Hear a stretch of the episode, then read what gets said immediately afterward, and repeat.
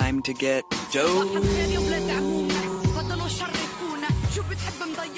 عربي ولا دموع من بعتقد هيك تأملوا نستقبل من. هيك تعقدوا لما تدركموا على هيك لبسنا الكوفية والسودا صاروا كلاب زمان يلبسوها كموضة مهما تفننوا فيها مهما غيروا بلونها كوفية عربية بتضل عربية. حطتنا بدنا اياه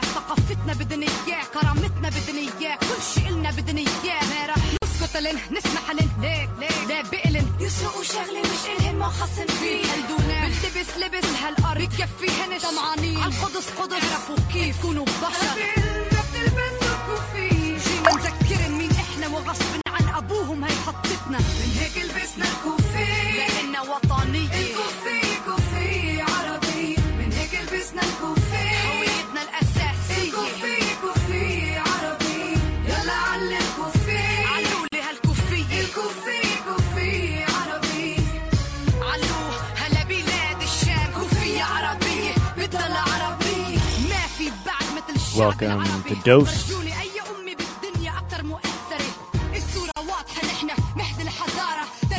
listening to some Shadia Mansour, Palestinian hip hop. It's uh, Friday, October 14th, spooky season, 11:07 a.m. here on the West Coast. We've been gone for a couple weeks traveling the U.S. military bases around the world. It was spooky. Very spooky. It was very spooky. We can't wait to update, update you guys on that. Hopefully for the next episode. We're back though. We're back. We're back. We got a good one today, guys. Uh, welcome to Dosed. Thanks for tuning in this Friday morning. I'm your host, Abby Martin. Um, you know, there's so much discussion on free speech, censorship, cancel culture in the United States from both parties, right? But the most censored topic that's always left out of the conversation still seems to be criticism of Israel. in dozens of states across the country, there's laws on the books, of course, as many in my audience may know, prohibiting calls to boycott Israel for certain people. There's an entire lobbying organization, or several rather, dedicated to destroying the careers of professors and students who criticize Israel.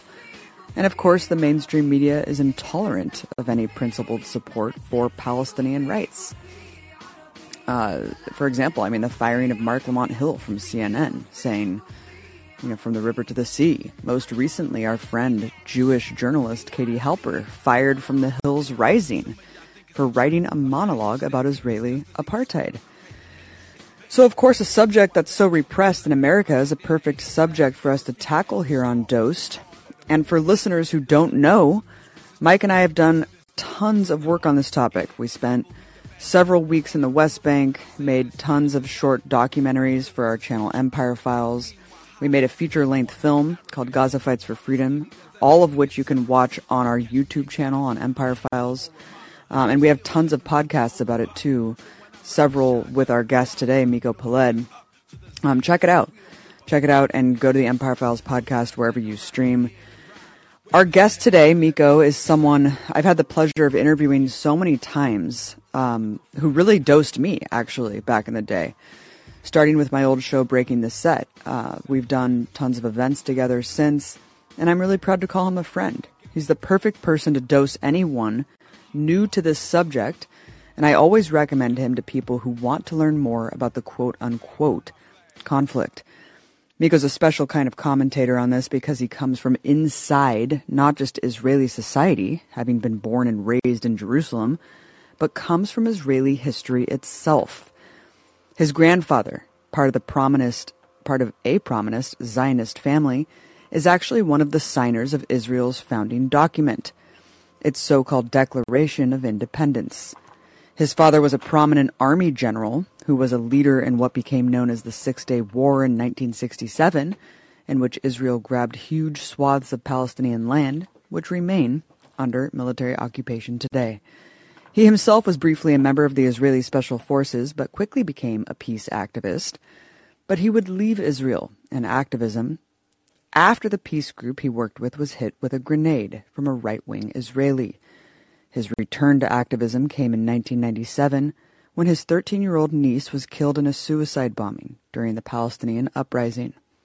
Instead of turning that loss into hate, it re inspired Miko to fight for peace and justice, and he's been a powerful voice and advocate ever since. Miko, welcome to Dosed. I think you're muted Miko, still, Miko. Miko, Gotta Miko. unmute yourself. Hold on, let me ask them. Miko, me, Sorry, I Miko, thought- Miko. Can you hear me? There you are. Hey, Oh, I thought you muted me. I was just saying it's so good to be with you guys again. How are you? we're great, Miko. I wish that we could be joining you today. You are going to protests in New York. I hear big, Yeah. big pro-Palestine protests because um, of Yeah. what's going on right now. I was, you know, rage doesn't even begin to describe what I am feeling, and I'm sure so many other people.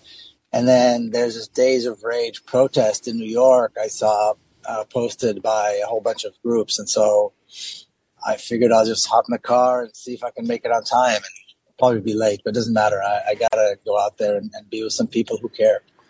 Absolutely. I mean, So that's why it's so great to be with you, too. Yeah, I mean, well, that's what I love about you. You you go to where the action is. You're always there on the front lines, and you're just tirelessly fighting for this cause, Miko.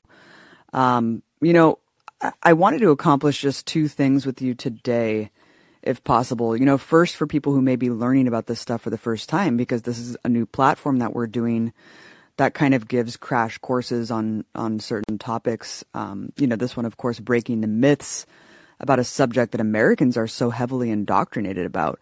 And as I mentioned in the intro, you know, calling Israel apartheid is still considered unacceptable, which is just fascinating considering how many human rights organizations have admitted this claim and justified it with so much evidence.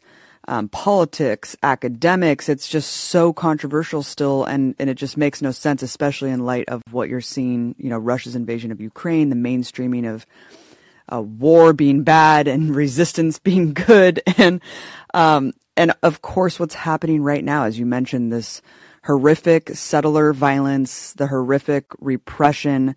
Um, you know, Sheikh Jarrah is popping off again. I mean, there's so many things going on. The killing of several children, the killing of a couple soldiers that has caused, you know, this collective punishment. So let's, let's dig into this. But before we get into what's happening right now and just the reality of Israeli apartheid, um, I wanted to talk about your personal experience for Jewish people growing up in Israel because there's a mythology that Israelis are taught about the country, of course, right? And and I want to talk about how it differs from what is actually happening on the ground. What would you say is the most significant propaganda that Israelis learn, and how deep is that anti-Arab racism? Well, um, I mean, where do you start? I mean, it's an inherently deeply racist uh, education system. So you learn that all there is to know about Arabs is that they're, um, you know, dirty and violent and, and lazy. Um, and they are, they cause problems everywhere. And that uh, this is, this being, you know, the Holy Land, Palestine, is ours and we have returned and we are heroic and we were weak once but now we're strong and uh, we should be very proud of everything that we do and anybody who says otherwise is just part of this larger anti-semitic world which we've had to deal with as jewish people you know since time immemorial it's really quite simple that's what it is day in day out in the school at home in the media in the news and of course you know over the years the media has improved and social media is now in place. And so you hear it over and over and over. And in Israel, the media, I don't know, there's 10, I don't know how many news channels. Um, it's all Fox News. I mean, it's all Fox News. Um, and I was in Palestine already four times this year. The last time I was there Wow. for a whole month.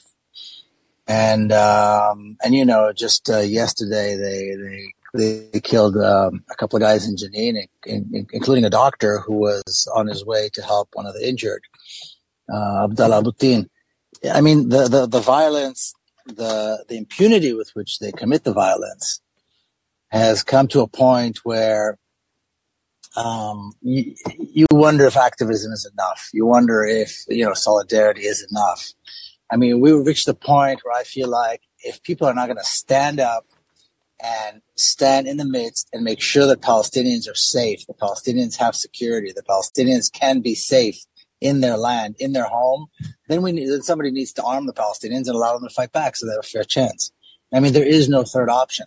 It's come to a point where it is so absurd that you've got these, you know, they call them settlers, but really these are kind of a, a civilian militia that is armed, uh, makes the KKK, uh, you know, maybe equivalent to the KKK. I don't know, you know, and, and, um, and they are out there and the soldiers are there. I'm sure the images are, you know, everybody can see the images. The soldiers are there to protect them as they loot and kill and destroy and damage. And this is not only the West Bank. This is way beyond the West Bank. This is everywhere.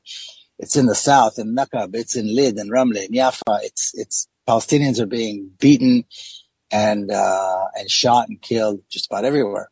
And when Palestinians try to rise and fight back, when they try to really resist, as they have been quite heroically, I think, um, they get, like you said, the, the collective punishment and there's more killing and, and more and more and more. And Palestinians are standing up. And when you look at the images, you see, you see this massive military force, highly, you know, most, most cutting edge equipment.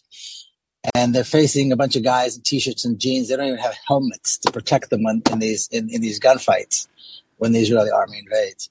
So I think we should either, you know, figure out a way to demand that Palestinians are safe and security for Palestinians, safety for Palestinians, or arm them and allow them to fight because they're willing to fight.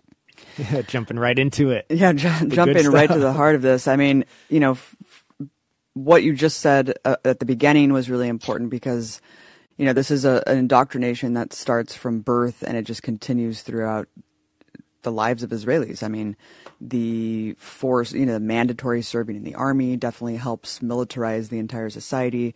The forced segregation of from Palestinians, you know, those giant signs when you enter the occupied territories that say you're going to get killed if you enter this arena. You know, even um, even progressive, you know, p- people affiliated with progressives are scared to enter these areas. It's just really sad the way that that operates. And then you're mentioning what's going on right now. I mean, these these gangs of fascists who are armed and protected by soldiers, and you know, a lot of this violence has erupted with the collective punishment and these gangs retaliating by beating and burning down livestock. You know, thirty thousand chickens in Nablus were just basically incinerated. I mean, so so horrific. These images coming out of these settler gangs being aided and abetted by police and soldiers in reaction to what a, a, young soldier who was killed at a checkpoint right? No one asks why who is this person? Who is this young soldier? What is she guarding? What is this checkpoint? You know and in response you see the idf sealing off this huge town as collective punishment. I mean sparking huge amounts of repression but but you have framed this differently as you just did miko by saying you know all of this violence can't be seen in a vacuum. I mean all of it originates with colonial violence right? And daily subjugation and occupation and what palestinians endure on a daily basis. And what palestinians do in response to that daily violence and subjugation cannot be seen in a vacuum no, absolutely not. I mean, Palestinians have been the victims of, of ethnic cleansing and genocide um, and an apartheid regime, as you said earlier, uh, since the State of Israel was established since 1948. In other words, these three crimes against humanity have been perpetrated by Israel and the different Zionist groups against the Palestinians from the get-go. It's not like there was, you know, a lull there, a moment of, you know, attempting to live in peace or anything like that. Um, and it continues to this day. I mean, it hasn't stopped for one second. There have been some, you know, some ups and downs, but basically it hasn't really stopped. And right now, uh, Israel and the Israeli authorities don't even see the need to pretend that they're not violent lunatics, you know, that they are somehow, you know, because in the past, Israeli politicians tried to demonstrate that they actually want peace, that they're making an effort while they were committing these crimes. Now they don't even bother. And everything is out in the open and everything is in broad daylight.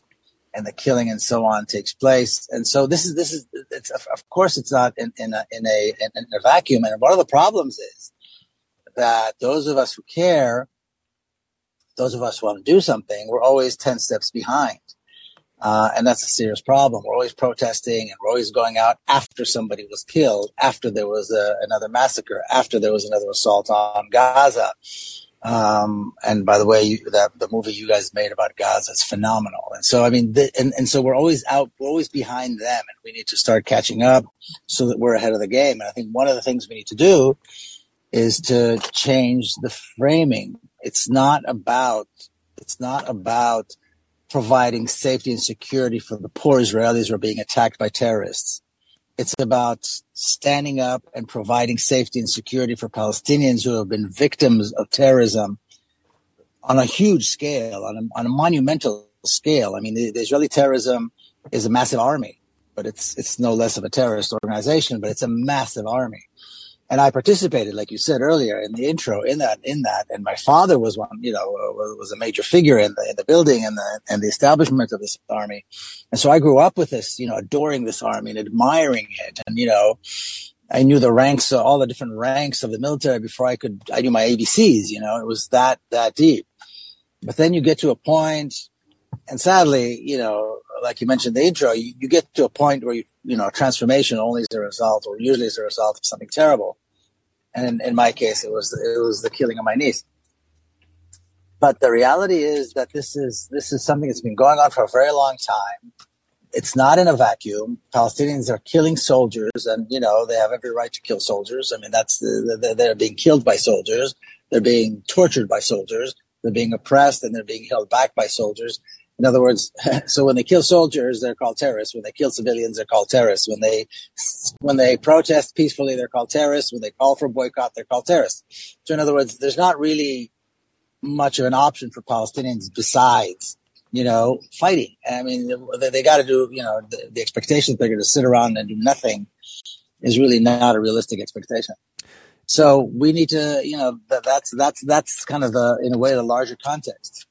Yeah, Miko, you know, I, I think last time we talked, you made the very important point that, you know, while like violent attacks against Israeli civilians and soldiers, which is much more common, and as you mentioned, they have every right to, they actually have every right to under international law. International law protects um, the attacks on occupying soldiers on occupied people, which is exactly what uh, what that is. And so that's not just like someone's yelling at you yeah, I'm sorry. Is that an Israeli sorry, guy? Sorry. Israeli guy trying to stop you from the protest. You heard what exactly. you said. Um, exactly. Hey, what are you talking about? No, uh, they see my Palestinian. I've got a Palestinian flag on my car. Oh, shit! More often than not, more often than not, I get people giving me like a fist. And oh, nice. Hey, that's great. You know, we're support. So that's that's that's the kind of stuff that I that I experience mostly. But yeah, nice. sorry about that. No worries. Um, but anyway, yeah. So uh, you know, you mentioned that uh, armed attacks are a legitimate form of resistance when you know on soldiers. Um, and uh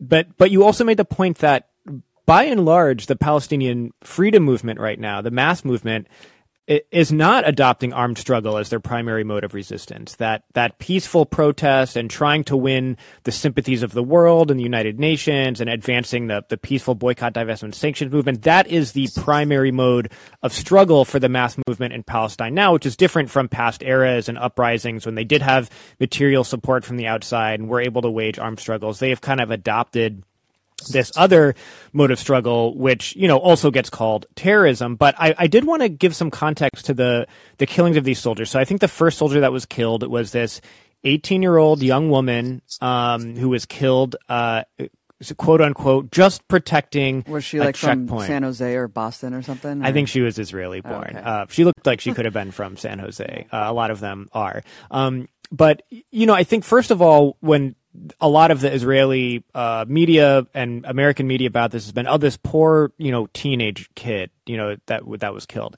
I think it's an important point that when you turn 18, you are required to go in the Israeli military, and if you don't want to, you go to prison instead. And so it's uh, it's really government's fault that this 18 year old young woman was uh, at this checkpoint. But but this thing is presented; she was protecting a checkpoint without any other context. And so I think if you could just really quickly explain what those checkpoints are. I mean, when I went to Palestine, I think the thing that struck me the most and we went in 2017 is I thought I knew a lot about what it was like there. And the thing that shocked me the most was in the, the West Bank and the occupied territories where, where Palestinians have to live and travel through, it is just, it is such a heavy military occupation. It literally reminded me of the Iraq War, the U.S. occupation of Iraq checkpoints everywhere, soldiers everywhere, randomly raiding people, harassing people, like machine gun nests just posted up wherever, like cars getting shot up. It, it, it's just, it's so in your face, the occupation. I don't think Americans really get that that's what it's like for Palestinians. It's not Israel's over here, Palestine's over mm-hmm. here, and there's like clashes at the border and with people going in and out. It's like on top of Palestinians wherever they are. And so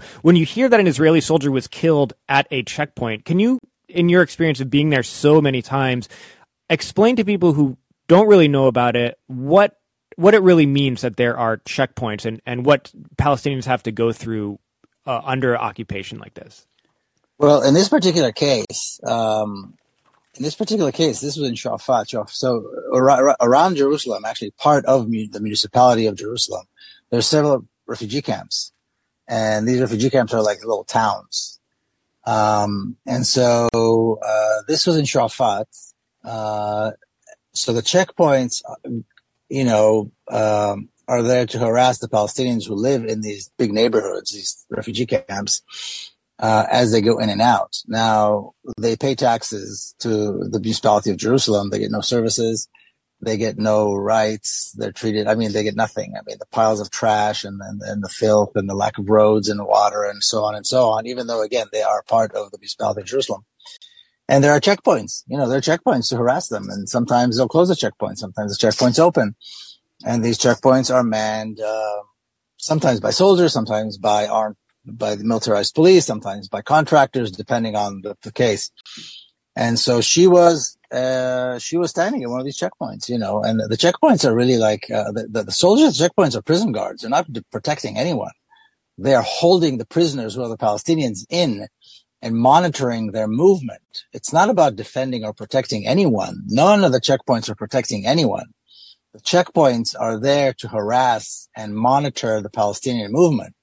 That's what it's all about. And particularly where there's a large Palestinian uh, community, a large Palestinian population, close to an Israeli population, which is the case in Jerusalem, um, then it's even more severe. And the slightest uh, little thing will, will spark will start problems. Now in Shafat particularly, as well as in a couple of other these uh, these large Palestinian neighborhoods around Jerusalem, Essawiya and a few others, there have been massive protests over the last uh, week or two. Massive, massive protests. Now these places have always been you know, courageously uh, resisting one way or the other, like you described. The vast majority of Palestinian resistance has always been unarmed. They've tried everything and they continue to try everything. Um, and so this particular soldier was killed at a checkpoint, uh, in Shafat. And, you know, the, and, and, and I don't know if you saw, there were videos, there was actually a video of a guy, you know, the car going through, uh, several cars going through. This car was waiting, uh, to go through the checkpoint. This guy comes out, shoots I think he killed her, injured one or two others, and just ran off. Um, and and you wonder how long are people expecting Palestinians to live under these conditions? And it's not just the economic conditions. It's not just like it's not just the, the lack of services. It's the ongoing killing. It's the ongoing arrest. It's the ongoing torture. It's the ongoing home demolitions. And so you know what I mean. It's it's it's it's a it's a brutal kind of oppression. It's a brutal kind of occupation. Um, right. Right. I mean, it, so that's that's the reality. And this is a this is yeah. Jerusalem. In other words, this is not even considered. This was not even considered uh, the West Bank. And in terms of the soldiers, you know, I mean, you grow up from a certain point. I don't know, high school. You're excited to go to the army. You know, the few people that ref, that refuse. I mean, first of all, especially for girls, it's very easy to get out. Uh, very, very easy to get out. I mean, more than 50% of girls don't even go for one reason or another. It's actually very easy and for guys too, it's not that hard. You don't even have to say you're refusing on moral grounds. You could say you miss your mommy or something and, and they don't want you. um, if you do dare to say that you're a conscientious objector, then you go to jail. But even though you go to a military prison for three weeks, it's not, you know, you don't go, it's not like you're going to, you know, uh, Folsom prison or anything like that. And so you go to military prison for a few weeks in and out, and then you're, and then you're, you're sent home. So there's, there's really no sacrifice them that, that, that you have to, you know, it's really no sacrifice to refuse. It's the right thing to do. And it's very easy. The ones who, do, who don't refuse, the ones who go want to go and they're motivated. And I was motivated. I remember that sense when you're in high school and all your friends who might be a little bit older than you or a year ahead of you, or you know, if you have siblings, they go through it and you get all excited. Um, and you think you're doing the right thing. I mean, you, you see Arabs as, as a nuisance that deserve to be living in these conditions and to be killed constantly. And you're happy to take part of it. Right. I mean, I, I understand Israeli society being indoctrinated into that line of thinking. What I don't understand is American society being indoctrinated into thinking that they need to go serve on behalf of a foreign military to police and subjugate Arabs. It is just the most bizarre colonial mentality and it's just such a fucking crazy ass thing that we are producing here in this country because so many Amer- I, mean, I just I'll never forget like what was it the 2014 war when it was like 12 Americans had died. Like I was 12 like, out of the 20 I was just Israelis like, what? were American. Like, holy shit! How like why? UCLA students fighting in Gaza. Um, but I mean, the the checkpoints. It's such a good point what you're bringing up because it is. There's so many. There's so numerous, and it and they really are designed to just torture Palestinians. I mean, the first thing that we saw, Mike, when we got off the plane and we were driving from Tel Aviv into the West Bank, we saw an ambulance stopped and a body being pulled out to check for I don't know, you know, just to basically prolong help or aid getting to anyone. Of course, we know that they don't even allow ambulances through. I mean, that's just one of dozens of crazy stories that we had just in our in our couple weeks there. I can't even imagine what you've seen. I just read an article about how they now have automated machine guns Yeah. on some of these checkpoints Yeah. as well, Yeah. as well as armed drones flying around. I mean, so it, it's just so dystopian and disturbing. Um, Mike, did you want to?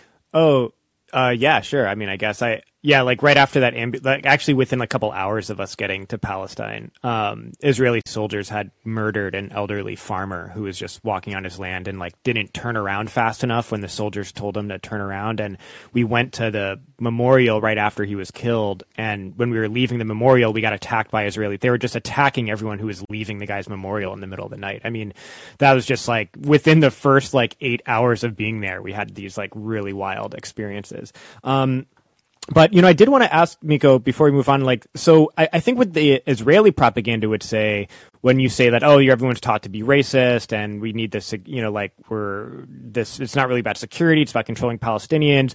Well, I think they would say that you know, Palestinians they teach hatred of Jews, and they just want to kill Jews and attack them, and that if these checkpoints weren't there, they would just like kill Jewish civilians, and, that's really the propaganda. And you've just you've spent so much time in Palestinian society, and you know what is your impression of like does it go both ways? And I think you know we published this really popular video where Abby's interviewing Israelis on the streets of Jerusalem, Yeah. and they all say horrible Right. genocidal shit. The number one Right. response we get to that is like, well, if you talk to Palestinians, they'll say the same thing. You know, it's it's hate versus hate, and what do you expect? You know, so what in, in your experience, what is what is the reality there? Yeah, because all because the argument is that Palestinian liberation is predicated on the erasure and genocide of Jews. So, I mean, what? Yeah, Yeah. what have you experienced? You know, you were, you, you were talking earlier. a little bit. I just want to back up, back up a tiny bit, Abby. You talked, you mentioned, uh, you know, this madness here. The Americans going to serve in, in the Israeli army. This whole American support and admiration of of everything Israeli. You know, the Zionists have spent a lot of done, done a lot of really, really good work, and you know, good, you know, as in, uh, you know, effective. Uh, here in America, to get to the point where anybody you ask on the street about Israel, they'll say how much they love Israel, and of course, American Jews are happy to go serve, and that sort of thing. In other words, it, it didn't. This didn't happen in a vacuum either. They planned this, and they've been doing this for over hundred years. So they know what they're doing, and this is why we see what we see, and this is why so many of the soldiers you encounter uh, throughout the West Bank and, and other places uh, have this American accent. It's because they this is this is this is part of that, and it's also why American politicians and Americans in general, when you talk about Israel, they have, especially with the Israeli military, you know, there's a sense of admiration and, and all that. So that was built in, and that's you know, it's and, and as you know, it's it's in the American school books, it's in the American textbooks, it's in social studies. You know, it's really hammered in that Israelis are the good guys and that sort of thing. Um, so, so I think you know that's that's that, that's just um, you know the, the the nature of this beast that it's a very very effective one and it works very very well.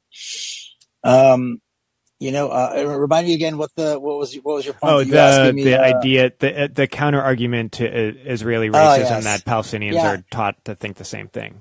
You know, uh, let me let me tell you a story. I was there, of course, in 2014 during the massive massacre in Gaza, and there were there, you know, and Israeli soldiers were were going up and down the West Bank and killing, and and, this, and there was tension everywhere. It was, um, you know, especially well, not everywhere. Israelis were quite relaxed, of course, because they're quite their, their lives are not really affected by this, but but on the Palestinian side, and and um, most of the cabs are in Jerusalem. Most of the cab drivers are Palestinians and I took a cab somewhere and you know you could feel the tension in the car so I started talking to the cab driver um, and so he calmed down a little bit and he opened up and he started saying you know how you know how wonderful it would be if we could all just you know hold hands and, and, and stop killing stop this killing stop this fighting you know I mean the Jews and, and Arabs Jews and Muslims have a history a long, long history of living together. You know, what, what the hell's going on? And he's just kind of puzzled by, you know,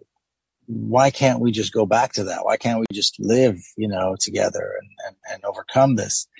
At the same time, anybody you spoke to on the street was going to say what they said to you, Abby, when you were on the street interviewing them. We got to kill more. We're not killing enough. They're criticizing the government.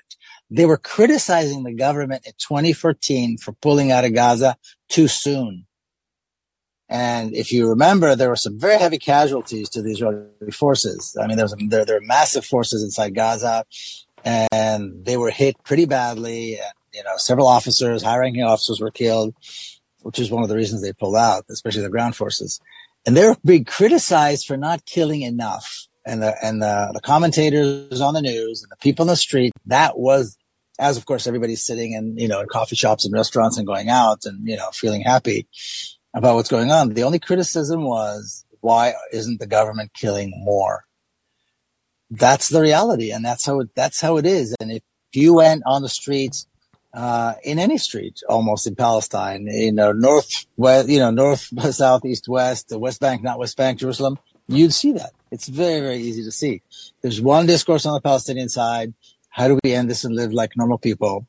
And another discourse on the Israeli side, which is how do we kill more Arabs? Yeah, you and know, I know that sounds extreme, but that's really if you if you look at if you if you have these conversations, that's what you're going to hear. Yeah, that's that's what we experienced too. I mean, we went to a village that was being ethnically cleansed by Israeli settlers, which the settlements were even illegal under Israeli law at the time. Um, but I remember we were in this one home, you know, ancestral home, and there was just settler trailers in the hilltops all around that are always shooting at his house and stuff like that. And even him, that the man who lives in that house, he was even like, "Hey, if these settlers want to move, there's plenty of land. Like if if they want to move in here, that's fine. We can be neighbors, but why do you have to move in a hilltop overlooking Yeah. my house and then like shoot at And me and try to me. kick me out? He's Yeah. like, just move in and be normal. You know, it wasn't even like we don't want Jews here. It was like, can you just like be be nice to us and like we have no problem Yeah. with you living here? It was really really stunning. I mean, it's just so crazy to actually just take a sampling of just a random 10 people within a course of two hours in the streets of Jerusalem and hear the vitriol that is Yeah. spoken about ge- openly endorsing genocide. I have never experienced anything remotely similar. I feel like it really is akin to like what you would hear in like Germany, like in the early 1930s. I mean, and- it really the- is like very vicious. Yeah, and I don't know if you saw, like the most popular politician in Israeli politics today is Itamar Ben Gvir, who is this lunatic settler. Um, you know, he makes, if you guys remember Meir Kahane, this lunatic, uh, racist, uh, who started this movement to expel the Jews and this whole, you know, violent settler movement in the late 60s and 70s. Uh, he was in the Knesset also at one point. He, he, this is one of his students and he's 10 times worse. Uh, he's the most popular politician. And I got a call this morning from Ofer Kasif, who's a Knesset member from Hadash, which is kind of like what used to be the Communist Party. And he's one of the smartest, one of the most dedicated, had a lifelong of activism, brilliant guy. And he called me this morning. Uh, elections are coming up and, and he said, and I was actually going to talk to you about this anyway. He, he said, you know, people aren't getting it. The violence by the settlers and all these people who follow this Ben Gvir guy who lives in, in, in Hebron, the settler in Hebron, you know, he's armed, he's got a gun, he goes into Sheikh Jarrah, he instigates, he pulls out his gun. And he's know, he's also very, a very- politician, right? I mean, this and he's a member of Knesset. He's actually Yeah. was allowed to run. He was prohibited in the past, and then there was some kind of compromise, and he's in the Knesset, and he's actually one of a few Israelis who has actually been designated as a terrorist. In other words, he was designated as a terrorist. Um, and uh, there's some great work by by David Sheen showing how these people have kind of entered the mainstream and how how very effective their work has been in entering the mainstream. The what used to be used to be they used to be outcasts, and there used to be very few, and now they are they are mainstream and they're everywhere. So anyway, the point is, Ofer Kasif was calling me and he was saying, you know, uh, li- liberal Jews, I mean, people in America, they got to realize they need to realize what the hell is going on here because these settlers are are are out of their minds, out of control. They're killing people. They're destroying stuff every single day. There's no real reporting of of, of this. Um, you know, and he was obviously very eager to, to speak uh, to speak to American audiences, whether through programs like yours or through you know other other other avenues, to, to get people to understand just how serious this is how violent and and and uh, and uh, freely they just you know wander around the streets, walk into. And again, it's not only the West Bank; they're in Lid. You know, last May in Lid, there were 500 of these guys that were brought into the city armed, and they were going through the city, destroying, shooting, and they're housed in in the city hall by the mayor of the city. You know, this is Israel proper. This is Lid is where the Israeli Tel Aviv airport is. It's it sits actually on occupied Lid. So I mean, it's uh, they're everywhere, and they have a free hand. And as uh, you know, everybody knows, and you knows very well. I mean, the police, the army, or the police, whatever the case may be, are always protecting them against the evil Arabs, the evil Palestinians. This is a, a, a- a madness, and and the 3.8 billion dollars goes to them from American taxpayers' money is is is the worst is the worst thing that could possibly happen. This is this is you know w- nobody here can say unless they stand up and they scream at the top of their voices like you guys do that they are not uh, that they're not part of this crime. It really is like You the know, KKK policing black neighborhoods. I mean, armed to the teeth, backed by the state. It, it is Yeah, so disturbing completely. to see these And- people. and- yeah, and this money is coming from us and our, Yeah. our, our, our, our elected officials are, are voting to send this money. You know, every January they push a button. You know, this is, this is the, this is the worst kind of, of, of participation in, in, in genocide. And it doesn't stop and it's got to stop and it's got to be reversed. The support has to be the, to the Palestinians. The sixth fleet in the Mediterranean has got to get in there and stop Israel. You know, they've got to act. The, the, the talking about BDS, talking about this and that and the other. It's now, it's no longer enough. Israel has got to understand there have to be, you know, Israeli embassies, Israeli consulates around the country. They have, you know, there has to be a siege around all of them. They have to understand that they are not going to be permitted to, to live this, this love, life of, of, of, of, you know, of freedom as long as they continue to do this. They can't just act with impunity anymore, but there are going to be consequences. They have to be thrown out of every capital around the world. But until then, at least we should be standing there with big posters, with vigils, you know, with like a siege, you know, I mean, there has to be some serious action taking place because this is gone above and beyond a long time ago, but certainly now above and beyond. And like you said, Abby, when we spoke, it was before, it was just before 2020 and you talked about the UN report that said that by 2020, Gaza was going to be unlivable. And of course, we're way past 2020 now, now, and nothing's changed. Things have only become worse. And what is the world waiting for? What are we waiting for? You know, we've got to be better at, at bringing about change on this issue. right. It's just seventy plus years. I mean, it's it's just the normalization of this daily colonial violence that continues, and it's just perplexing, honestly.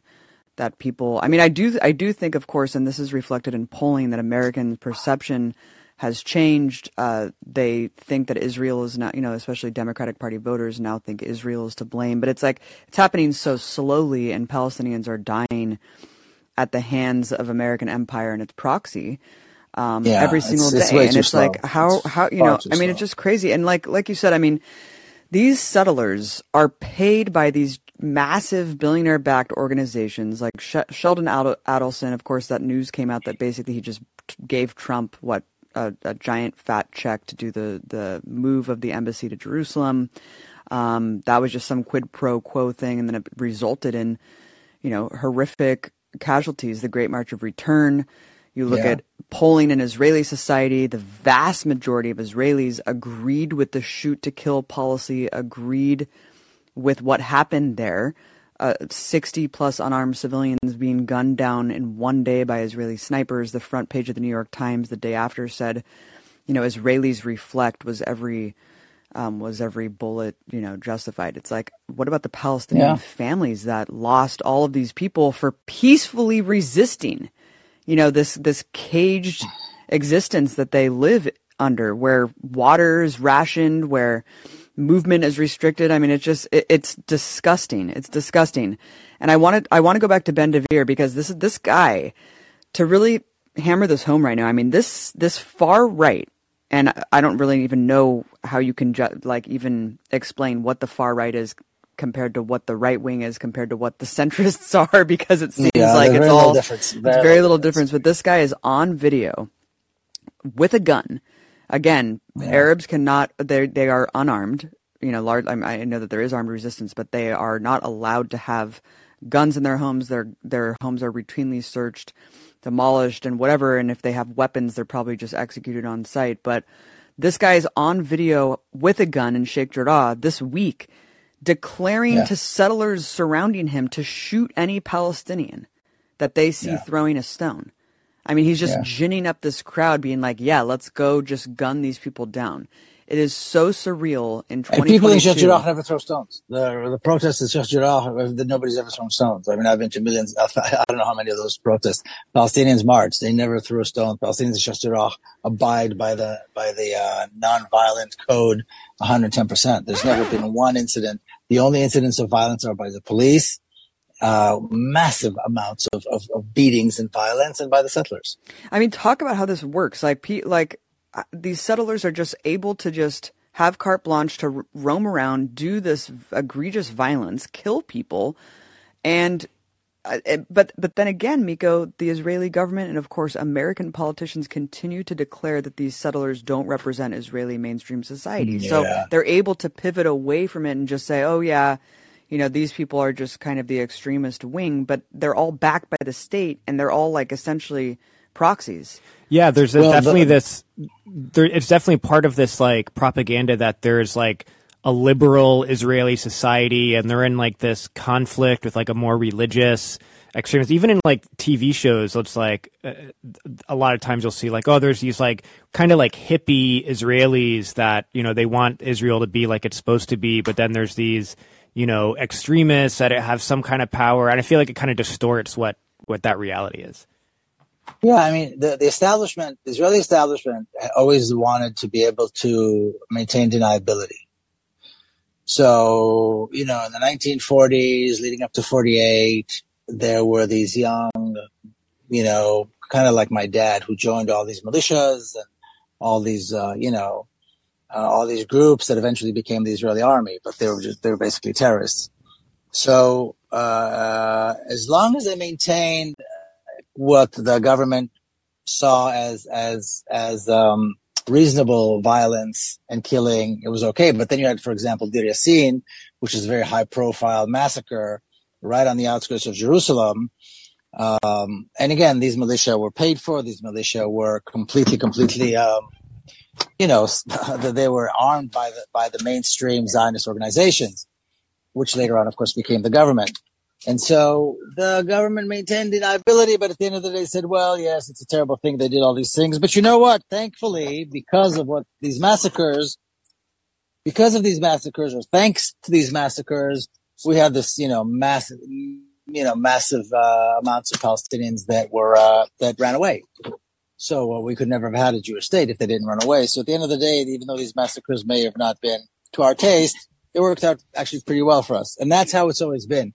Today, you know, you've got the Ben Gvir types and the settlers in Hebron and people like that, which mainstream Israelis and the government like to maintain some kind of deniability. But like I said, they're armed, paid for, supported completely by Israeli society, by and large, and by the uh, and by the government. I mean, who supplies them with the weapons? You know, who most of them live in subsidized housing. Most of them, you know, don't don't do real real work and stuff like that. So I mean, this is the reality. So they maintain this distance so that they can maintain deniability. But then you look at the, the Israelis go and vote and look who they voted for. Like you said, there, you can hardly, there is no difference, certainly not on this issue, between the far right, the extreme far right, the extreme extreme far right, and what is called mainstream or kind of the more centrist uh, politicians. There is no difference on this issue because, you know, if you look at, you know, Gantz, for example, who's now the defense minister, or Omer Bar-Lev, who's the uh, minister for internal internal affairs, and kind of homeland security kind of thing. I mean, they were both generals. I mean, they were both, you know, they were both dedicated their, their entire lives to killing Palestinians. You know, Gantz was at chief of staff in 2014. So this is the, these are the people who are now representing the mainstream. They've killed a lot more than any, than any Ben Gvir or any settler could ever dream of killing. Because most of these guys don't serve in the army, these settlers. Um, but you know, so I mean, how do you tell the difference? Well, there is no difference. One represents the other. One works for the other as kind of the, as kind of the forward force. You know, they're like the forward. They, they do the, these things. Then the army comes in, and then the government comes in, and now it's become mainstream. That's kind of been the process. So the people like my dad in the 40s were yeah, these young zealots who committed the crimes of 1948, who committed the massacres and the ethnic cleansing of 1948 Later on, they became the generals and the ministers and the member of Knesset, and they were completely mainstream. They were fine. Now, after 1967, you have this new generation of these kind of settlers who are kind of a little more religious or a little more, you know, uh, into you know wearing the kippah and all that kind of stuff, as though they as though they are working uh, on a more kind of a religious agenda. But it's the exact same thing, and the government provides them with everything they possibly need but if they go a little bit, you know, if they cross a certain line, then the government will, you know, maintain deniability, but still support them. And the soldiers know their job is not to protect Palestinians. Their job is to protect the Jews. Their job is to protect the Israelis no matter what. Yeah, I mean, I'm sure people remember that infamous clip last year of that guy in Sheikh Jarrah just being like, "Hey, if I don't take your house, someone else will." The guy from Brooklyn. Right. Yeah, the guy from Brooklyn, right. just super American right. dude, just plopped in the middle of a Palestinian village, just seizing someone's home. I mean, they just wait for people to leave their homes and then they just take them over. It, we've seen countless videos like, like leave this. to go shopping. Yeah, like literally Once they go to the store. They're like, "All right, we move in." I mean, Hebron is of course the most visceral example of this going on where it's just a ghost town of Palestinians who, you know, whose homes have been taken over. And then you have the yeah. partition of fenced off, you know, uh, basically stories where Palestinians live underneath fences where it's just thrown with trash and sewage. And yeah. they're just constantly harassed by the settlers who live on top of them. It's, it's one of the most surreal things I've yeah, ever seen. I encourage people to look at photos of that.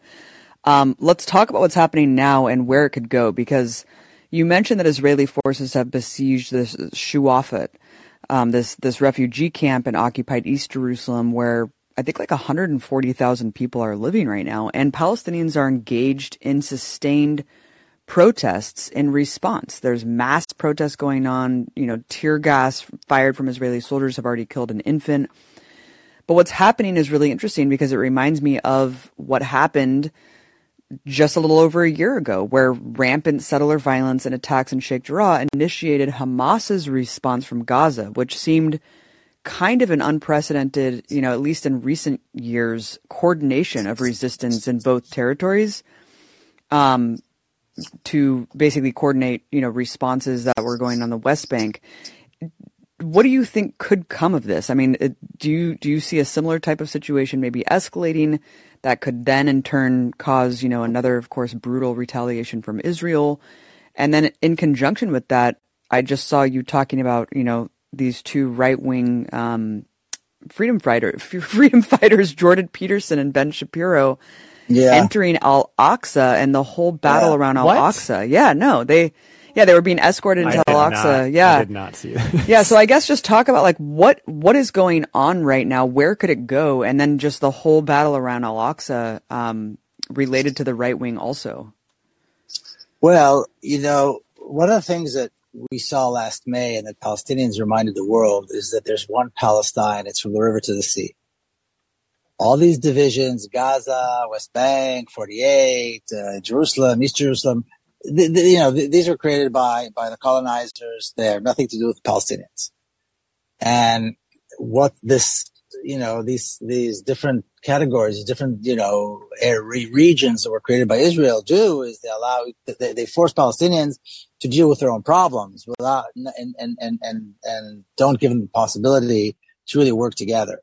That's really what it's about. But what happened last, last, you know, we saw massive protests everywhere. We saw this kid go on a pole in Lid, which is, like I said, it's a minute from Tel Aviv. Lid is where Tel Aviv airport is. You know, it's historically, of course, a Palestinian city that was occupied in 48. And, um, and, and throw out the Israeli flag and stick a Palestinian flag. And this is the, like the heart of is, of what's considered Israel, you know, by, by, by, um, by most of the world. Right, and clar- and clarify then, that that's illegal. Like people don't understand the no, nature of the occupation. You cannot is, hold up Palestinian flags. More than more than illegal, it's inconceivable that somebody, you know. And then they went on Tel Aviv in Tel Aviv University, which also sits on several Palestinian uh, destroyed villages, and there were protests there and massive amounts of Palestinian flags in Beersheba in, in the Naqab in the south, the same thing.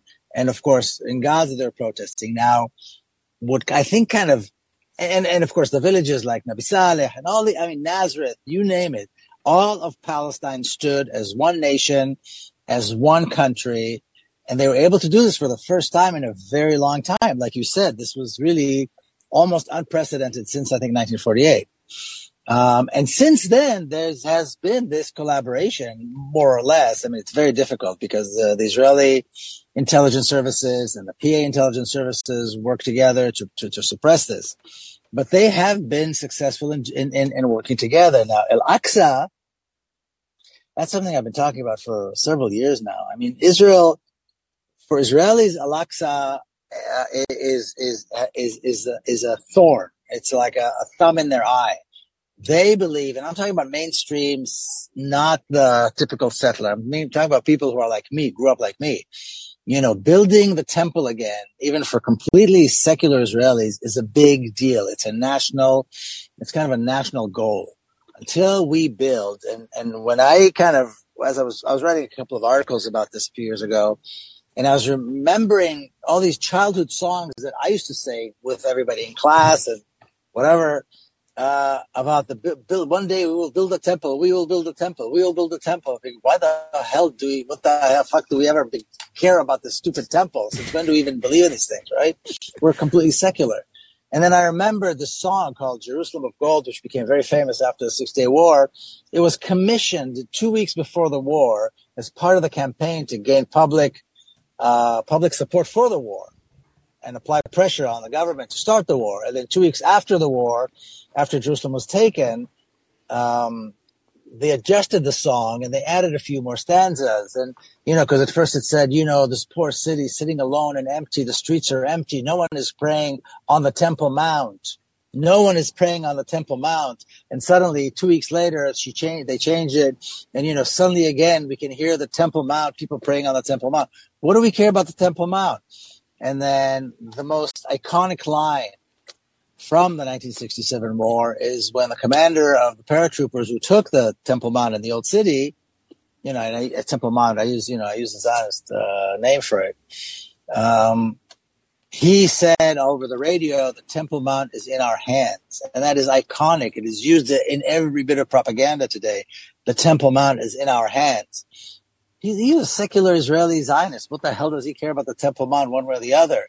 And suddenly you, know, you had all these images of soldiers and generals who never saw a synagogue in their life praying and crying on the, te- on the Western wall. Like, you know, they've yearned for this their whole lives what the hell do they care about this anyway? None of these people cared about this. yeah, isn't it? Isn't it from like? Isn't it like some Old Testament shit or something? Like even rebuilding a temple, I mean, that's we, like we from the you know, Old it's, Testament. It's country. None of us were, but suddenly it became a thing. So, and today what we're seeing is you know, that it's become mainstream. And the whole Temple Mount movement, which, you know, 30 years ago was made up of 10 or 15 loonies, is massive. And I've gone on the Temple Mount tours twice with the settlers. Once when I was there, uh, I think it was like last spring, um, because the Temple Mount was when you know that was or Al-Aqsa. That was kind of where all everything was. You know, that was kind of the center of the uprising in a way. And uh, they go and they pray, and it's like thousands and not thousands, excuse me, tens of thousands of completely secular Israelis that join these settlers in in these tours and in these prayers and in the planning of, of how where the temple is going to be and where the temple used to be and and completely disregarding completely completely disregarding this magnificent structure that has been the crown of Jerusalem, the crown of the Middle East, the crown of Palestine for 1500 freaking years. Yeah, that's the to We're be clear, kidding. They- rebuilding the temple requires demolishing demolishing the Al Al-Aqsa. Mosque. Yeah, but I mean, people forget the Al-Aqsa Mosque is greater, older, more beautiful, more significant than 10 Taj Mahals. Can you imagine somebody saying we got to demolish the Taj Mahal because 3,000 years ago there was a little tribe that lived there in that area and they had their own temple there and now they're back. So let's demolish the Taj Mahal, which is really, uh, it's a beautiful place. I've been there, but it's not Al-Aqsa. It's not even remotely nearly as, as beautiful or, or, or magnificent or impressive as, as, Al- as the Al-Aqsa compound, which includes, of course, the Dome of the Rock with the golden, you know, the golden dome. Uh, and saying, well, we got to demolish this thing and we got to go there and we got to protest and we got to build and, you know, it's ours and this is, they have no right to have this stuff. I mean, it's absurd, right? This is what they're doing about. And it's been for 1500 years and it's been, you know, cared for and, and maintained by who? By Palestinians who've lived there and, and worshiped there and built there and created this magnificent city, which was Jerusalem, and this magnificent country, magnificent country, which is Palestine. Yeah, So and- they are after it. They got to Mhm. kill it. They got to destroy it. Just like they got to destroy Sheikh Jarrah. Just like they got to destroy all these other beautiful neighborhoods in, in East Jerusalem. And of course, the old city, because they have to show that they, this is ours. We conquered it. We're back and we won't be back until this goddamn temple is built. And it's, it's madness. right. I think It's absolute madness. So I think the explanation for why all these like secular Israelis who don't believe that the the what is written in the Torah is really the prophecy of God or whatever. Um, but so why would they attach themselves to this like religious extremist plan? It's because it's about their project of settler colonialism and Of trying to course, yeah. mask it in something that seems like it's this divine right or whatever, when it's really just about their an excuse for them to just Yeah, ethnically to crush one of the biggest symbols of Palestine. Well, what they've done is they've taken these religious stories and they said, this is not just a religious story. This, you don't have to believe in God for this. This is history. The Bible is history. The Old Testament is history, which is, of course, uh, you know, madness, but to say, but that's what they've done. That's really the Zionists. What they've done is they're, they claim their legitimacy by saying, you know, the Bible is our history book. Palestine is our country. And by the way, Jew, being Jewish is not a religion. Being Jewish is a nationality. All three things, by the way, are completely rejected by Orthodox Jews, by Orthodox Juda- Judaism, uh, and instead in complete contravene Jewish law completely. Because Jewish law prohibits Jews from going on to the Temple Mount. Jewish law prohibits Jews from sovereignty in the Holy Land. So they've completely twisted everything around and they said, well, you know, these Orthodox Jews don't really know much about Judaism. We understand better.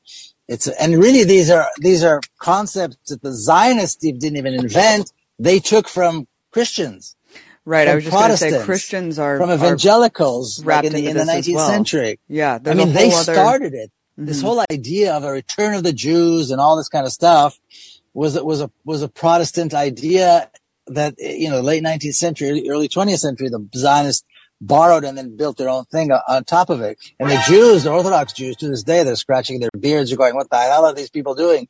They're they're they're breaking every Jewish law by doing these things." But for secular Jews, this has become a national symbol. Building the temple is a national symbol, and people don't understand how dangerously close we are. Last May, there were fires right next to Al-Aqsa and Jews, Jewish settlers were dancing down in the plaza where the wall is, you know, just, just below the, the mosque. You know, no one's going to blow it up. No one's going to come in and destroy it. It's going to be an accident. You know, when these soldiers, dozens and dozens and dozens, maybe actually when I was there last time, uh, in August, there was a Jewish, the day the Jews commemorate the destruction of the temple. So the government allowed thousands and thousands of settlers and, and others to, to, to walk around. So I, I joined them to see what it was like. And, um, never the fact that it's like a cuckoo's nest. But the point is that there must have been 2,000 armed police right there. And there were some Palestinians who were allowed, you know, some Palestinian kids were, were, were shouting and stuff like that, but there was no serious, you know, nothing happened. But when the soldiers, when these armed police go into the mosque and shoot, and they shoot, and it's tear gas, and it's live ammunition, and so on, you know, these rugs, you know, it's full of rugs. For a rug to catch fire and the whole thing to fall apart would be very easy. It's it's a miracle that it hasn't happened yet, and that's how it's going to be. And then there's going to be a big fire, and it's going to be destroyed. People are going to say, "Oops, well, I guess I might as well build a temple now." That's how it's going to happen, and we're dangerously, dangerously close to seeing this happen. And I don't think, you know, a lot of people say, "Oh my God, you know, the Muslim world, there'll be World War Three. I don't think there will be. They say about right. a lot of things, and then it never happens. But it would be a loss, a colossal loss for you know hundreds and hundreds of millions of Muslims and Arabs, and for the entire world. This is a this is a treasure that cannot be that cannot even be uh, estimated. You know, in, in its in its in how unique and, and wonderful and special this place is, and it'll be gone. It'll be gone forever. Um, and so I, I think beyond acting because of what might happen, in other words, by being by fear, motivated by fear, we need to act in order to protect this place. Just like we need to act in order to protect Palestinians from Israelis. We need to protect Palestine from the, these settler colonizers. We need to protect Palestinians from the Israeli violence. We need to protect Palestine and its and its riches. Like you know, obviously Al-Aqsa is is is the main is the main one, the biggest one, from this greedy, horrific violence that again is paid for, is getting three or almost four billion dollars a year from American taxpayers, and Americans are not even speaking up. I mean, find out where your money's going and what it's doing. Find out if you agree.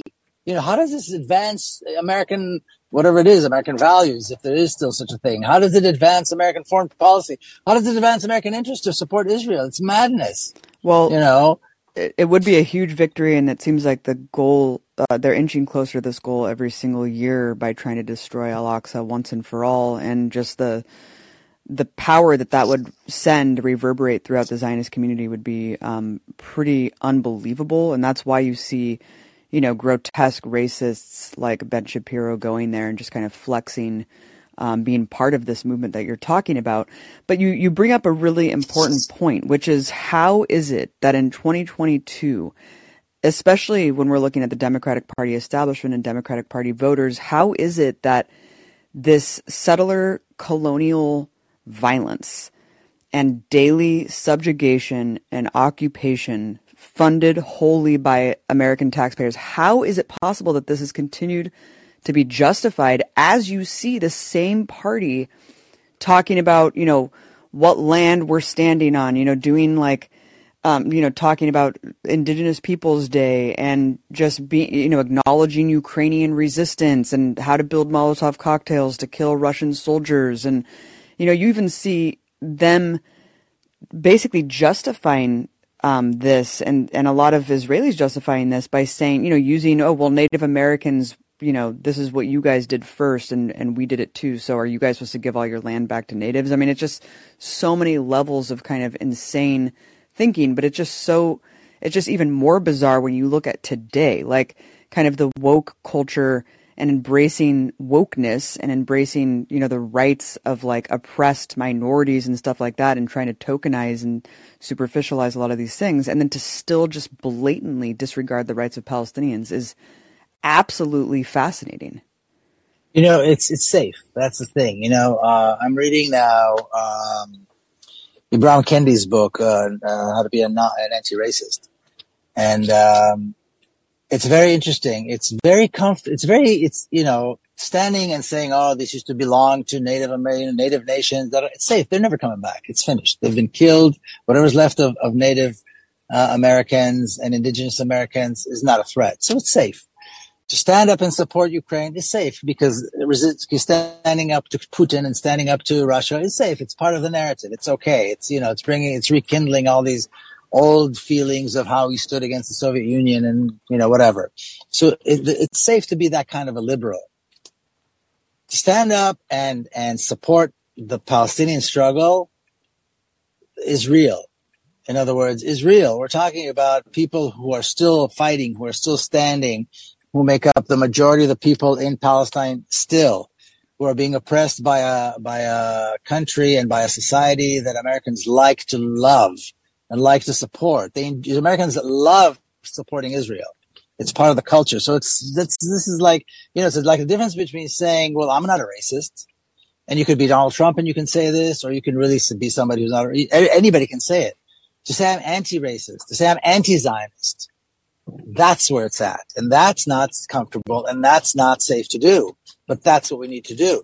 So people are saying, you know, it's very comfortable today to say, you know, I want peace. It's like Andy Levin, this, uh, you know, the, the congressman who just, who just lost the seat. Uh, and he was saying, you know, I lost my seat. You know, J Street supported me, and I'm a Jew, and I'm a, you know, not progressive, and that's why I lost my seat because I stand for Palestinian rights. He doesn't stand for Palestinian rights. He stands for Israel. Oh, and by the way, he believes in this nonsense two-state solution thing. As long as Israel agrees, as long as it's done by on Israel's terms, as long as bad Palestinians are not participating, only the good Palestinians good. You know what I mean? All of these, all of these. Uh, all of these uh, conditions the Palestinians have to stand by, not saying anything about Israeli violence, not saying anything about Israeli racism or apartheid. Those kind of liberals, it's very safe for them. But to say I'm anti-Zionist, to say I'm anti-racist, it means I stand up and I speak up and I'm going to act is a completely, completely different thing. It's not safe. It's not comfortable, but that's what we need to demand. That's what we need to say. And that's what people, where people, if people don't stand for that, we're not going to see an end to racism and we're not going to see an end to Zionism. Any politicians today, politician today who still feel, I mean, very few are going to say, you know, I'm, uh, I, I support white supremacy. I'm against racism, but I think white supremacists, you know, they have a right to defend themselves. And, you know, white supremacists have a right to, to, to, to their self-determination. You know, it's like Trump said, you know, there were very good people there too on both sides. No politician today is going to say that except for Trump and his, you know, people like him. But they can say, I'm, I'm a Zionist, but I believe in peace. You, you can't be a Zionist and believe in peace unless you're an anti-racist, unless you're anti-Zionist. And again, I'm paraphrasing uh, Dr. Kendi here. Yeah, but you have to be an anti-Zionist. It's not enough to say I'm pro whatever peace. Peace is not the issue here. Peace is completely nonsense in this context. You have to be an anti-racist and anti-Zionist. You have to fight and stand with those who fight on the ground to bring an end to Zionism, to bring an end to racism, because Zionism is one form of racism. You know, and then they bring up, of course, anti-Semitism, which is a whole other, I think you touched on in the beginning. People are afraid to be called anti-Semitic if they stand up for, for Palestine. You know, whereas anti-Semitism and anti-racism are the same thing, and anti-Zionism are all the same thing. You know what I mean? I mean, opposing anti-Semitism and being an anti-Zionist and being an anti-racist is the same thing. Opposing anti-Semitism, you should oppose Zionism as well. Well, and that's why people have been on the defense for so long, progressive-minded people, by saying, you know, I'm not an anti-Semite, but I support the right of Palestinians. I mean, it's just such a dirty trick to be able to play with the emotions of people who really do have good intentions and want peace and want progressive values to be pursued. And and so the it's it's outrageous to be put on the defense when Israelis and Zionists need to be put on the defense about you support apartheid. Why do you support exactly. apartheid instead of no, we're not anti-Semitic. We are just because it basically they've made it synonymous with bigotry. That that if you support yeah. Palestinian rights, then you are the bigot. No, you're the bigot because you support apartheid and you support occupation and you support colonial violence. And that's when we see this whole controversy continue even though the perception of American voters is changing, even though we had unprecedented pro Palestine demonstrations and people seem to be getting it more and more, the Democratic Party establishment remains unchanged. And the mainstream media, the establishment media, the corporate media remains unchanged on this issue. And it's so rigidly still against Palestinian rights and, and with the pro Israel narrative. And that's when you see people like Katie Halper losing their job. You see this yeah. outrage around Rashida Tlaib for speaking plain truths that are backed up by human rights organizations. Yeah. So talk about yeah, the, the, the, reality I mean, look, of apartheid at, too, because we need to I mean, like get look, this out of the way. I mean, look what happened. Look what happened. I just, just you know, your your reference to the Democratic Party. Look what happened in in in, in the Labour Party in the UK. The Labour Party in the UK, a guy who was one of us, became became the leader of the Labor Party, right? He was an activist. He never thought, I don't think anybody thought he would reach that point. and he won. And something like five or 600,000 new people joined the Labor Party because he was there. Because they get it. Because people understand, you know, you had, you had, you have, you have people on the ground who supported his perspective, not only on Palestine, on a whole host of other issues. He was like a, you know, real, true, you know, socialist. But the mechanisms of the Labor Party working to get these right wing Tony Blair types who were right wing in their hearts, wanted nothing to do with socialism, nothing to do with peace, nothing to do with justice anywhere. They, together with the Zionists, managed to bring down this man and bring down the Labor Party completely and destroy it from within. So we could, you could have, you could do a thousand polls and find out that all, all Americans or majority of Americans oppose Zionism. You could have a leader, perhaps, I don't know, the American system is different, so maybe not, but in the UK, you had a leader who supports that, who speaks to that, but the mechanism of the party, the, the, the party establishment did not allow for that to succeed. And the Zionists were certainly not going to allow for that to succeed. And they knew immediately, it was clear immediately as soon as he was elected, he, he was he, they were going to take him out. And they did. They did very successfully and they're very proud of themselves. They opened, they're opening champagne bottles when Jeremy Corbyn lost and the Labour Party in the UK lost. But this is the reality in which they, we, we live. We live in this reality where the, the party establishment, even if it's kind of, kind of a more progressive, I don't know if we can call the Democratic Party progressive, but even progressive, progressives even within it, they can't, they're not going to do anything that's going to risk them to that point. It's not that important to them. You know, we still have this very, very strong Zionist uh, support uh, or support for Zionism and this pride to, you know, call themselves Zionism, Zionists within um, all, all the establishments. I mean, even the more progressive ones in America. And that's a very serious problem very, very serious problem. And again, apartheid, it's funny. There, like you said, there are all these different, all these different human rights organizations who are stellar human rights organizations who are, you know, highly respected on every other issue, stating very, very clearly, stating very, very clearly with hard evidence that Israel is engaged in a crime of apartheid you know, I would say differently. I think Israel is the crime of apartheid. They're saying Israel is engaged in the crime of apartheid. Fine. They're being a little more careful. You know, and suddenly they have become outcasts. They have become the problem, you know, for saying that. Uh, you know, and it's stupid. All you have to do, I mean, look at the laws that were passed by Israel. You know, the very first laws that were passed when Israel was established. I mean, it's very easy to see. Look at the laws. They were all apartheid laws. It was very obvious that Israel was going to was fully intending to be an apartheid state and nobody thought anything of it. You know, and this is just a few short years after, you know, this idea of, uh, of laws that define crimes against humanity were passed in order to try Nazi criminals.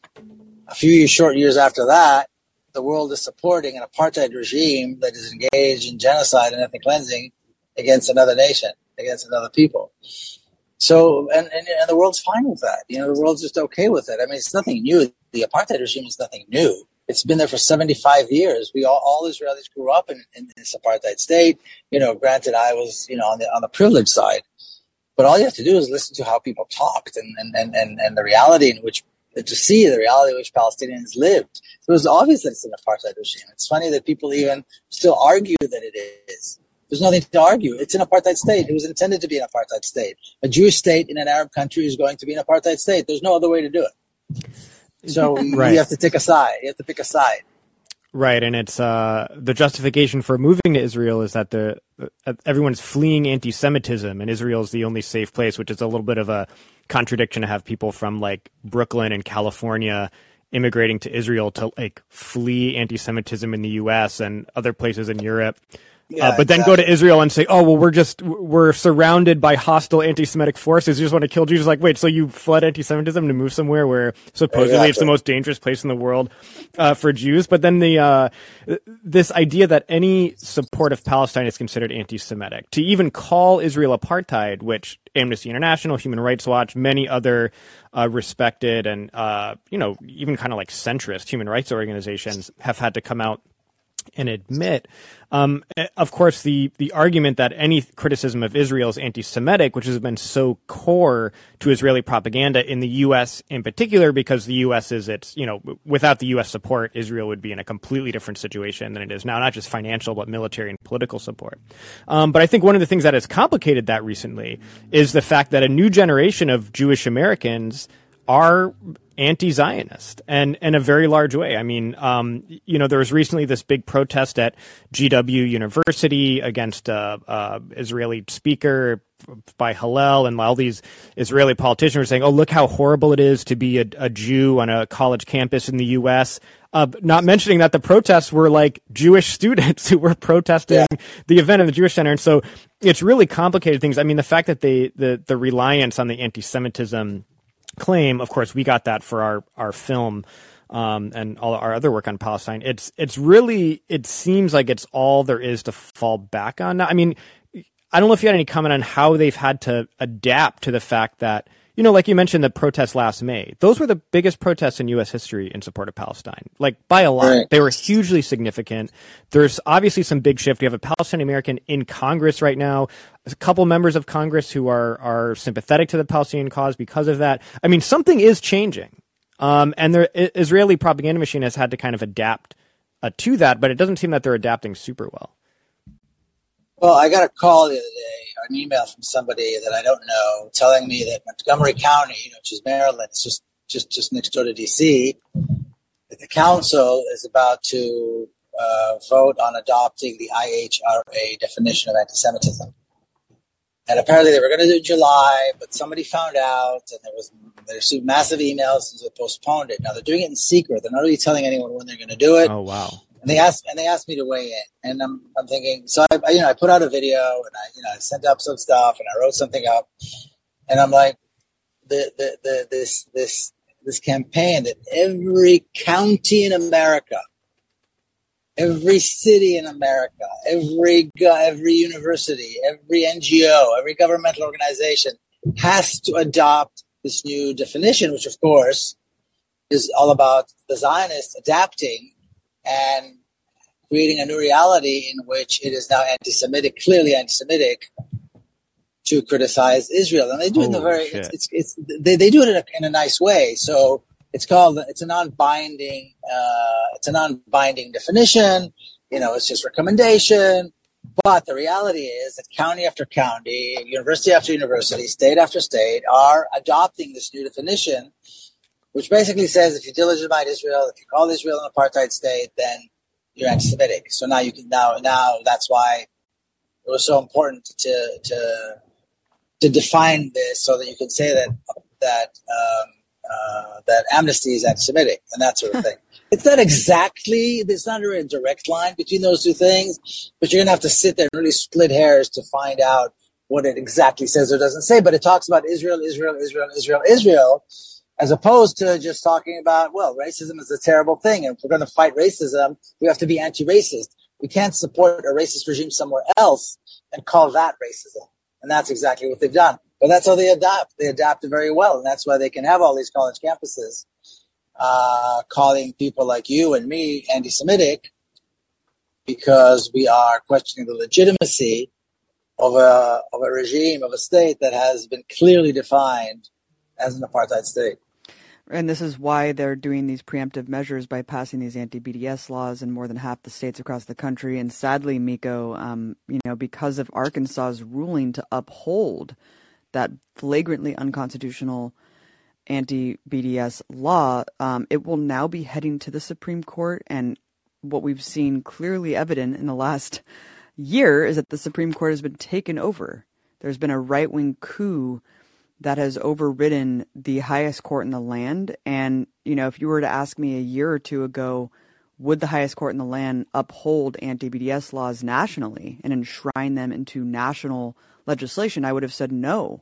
But now it does look like that is a strong possibility, and that is pretty scary that this could be a federal law um, that bans BDS essentially and completely violates our our free speech and the right to boycott in our constitution. Yes, and I mean you fought your case, you fought and won, and that was that was really fun to see. Uh, how you fought and won that uh, that particular battle. I think where was it in, in Atlanta, Georgia. Georgia, right? Yeah. yeah. But uh, yeah, you're right. I mean, it's madness. It's absolute madness. This this uh, ongoing uh, insane campaign to delegitimize and, and all these passing all these laws and all these anti-BDS laws and pro-Israel laws, another pro-Israel law. You know, it's they're out of their minds. But you know what's interesting? In I think it was 2019, the Senate was going to vote on some. I forget what it was. One of these big pro-Israel something something, and it had the BDS segment in it. And there was a speech by uh, Chris Van Hollen, who was the junior senator from Maryland, it's on YouTube, and he's a super uber, you know, uh, as Zionist as you could love Israel lovers as, as, you can be. And he said in that speech, "This is the first time the Senate has a a vote on an issue with regards to Israel, which is not going to be passed unanimously." He said, "I cannot vote. There's a red line. I cannot tell my constituents that they cannot boycott." And I think that is the Zionist's worst nightmare to see somebody who's like that who's not like us. He's a total Zionist. He's, you know, he's, you know, he's a Democrat, but he's one of these, you know, very mainstream guys. Believes Israel should get all the money and the weapons on the face of the earth, but he cannot cross that line. And that's really, really, I always tell people to go and watch and listen to that speech that he gave. Yeah, I think it was either 2019 or 2020. It was the first bill out of the Senate. And of course it passed, but it didn't pass unanimously. And you had people like Chris Van Hollen voting against it because he said there's a red line that we cannot cross. It's a First Amendment issue. We cannot tell Americans that they cannot boycott, that it's wrong or illegal to boycott. And that was encouraging. I thought that was a moment, that was a really important moment historically, where finally somebody like that sees something, you know, this important, this, this significant. Sadly, we live in the batshit United States, and that might be uh, decided by the Supreme Court nationally very soon. But we're going to get to some calls right now. Yeah. See if you got questions for Miko. Um, first, we're going to go to who I think is a first time caller, uh, Sam.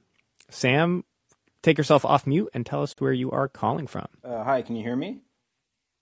Hello. Can you hear me? Yes, we can. Yep, yep. Uh, yeah, I'm in Los Angeles, over in West Hollywood. Um, I think I was at a uh, demo that uh, at least Abby spoke at last oh, yeah. year in May. That was oh, a yeah, huge man, one. That was great. I actually uh, I went to the West Bank in 2003 with ISM. I was a classmate of Rachel Corrie's when she got killed. Oh wow! I didn't really know her that well. I had a crush on her, and a friend of mine knew her better and and uh, was involved in ISM already. But it was kind of like you know, other than like a couple years worth of kind of slowly warming up to this subject, it was like a kind of initiation for me, like going over there. But I felt like it was necessary to, as an artist, really to support what she had been doing when I found out how creative and artistic she had been in her life. So anyway, um, you know, I haven't been over since then. It's almost 20 years now. I'm pretty sure I'm not allowed to because everyone that was over there when I was in 2003 got pretty much blocked from reentry when they tried.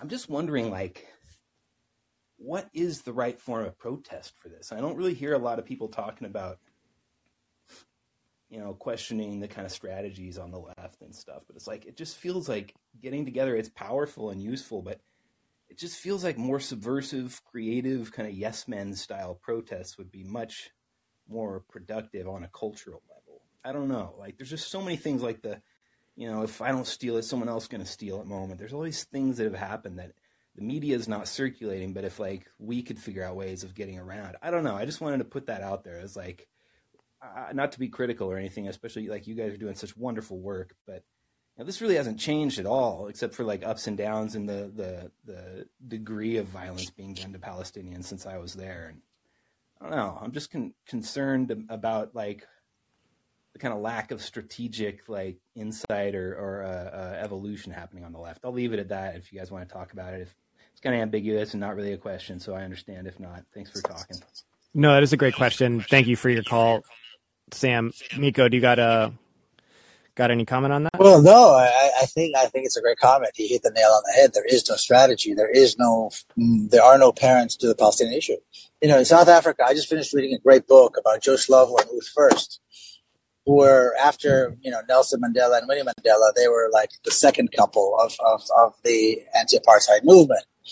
Uh, Joe Slovo was a white. They were both white and both Jewish and both communists. Joe Slovo was the chief of staff of the arms wing of the ANC, and Ruth First was a journalist. She was killed by the by the South Africans. She got a, a, a, a bomb sent to her in the form of a letter, and she was killed. And um, and it's it's a great book because they were incredible people that a lot of people don't know about, but also um, it really shows how it talks about the struggle in South Africa, and there was a very clear.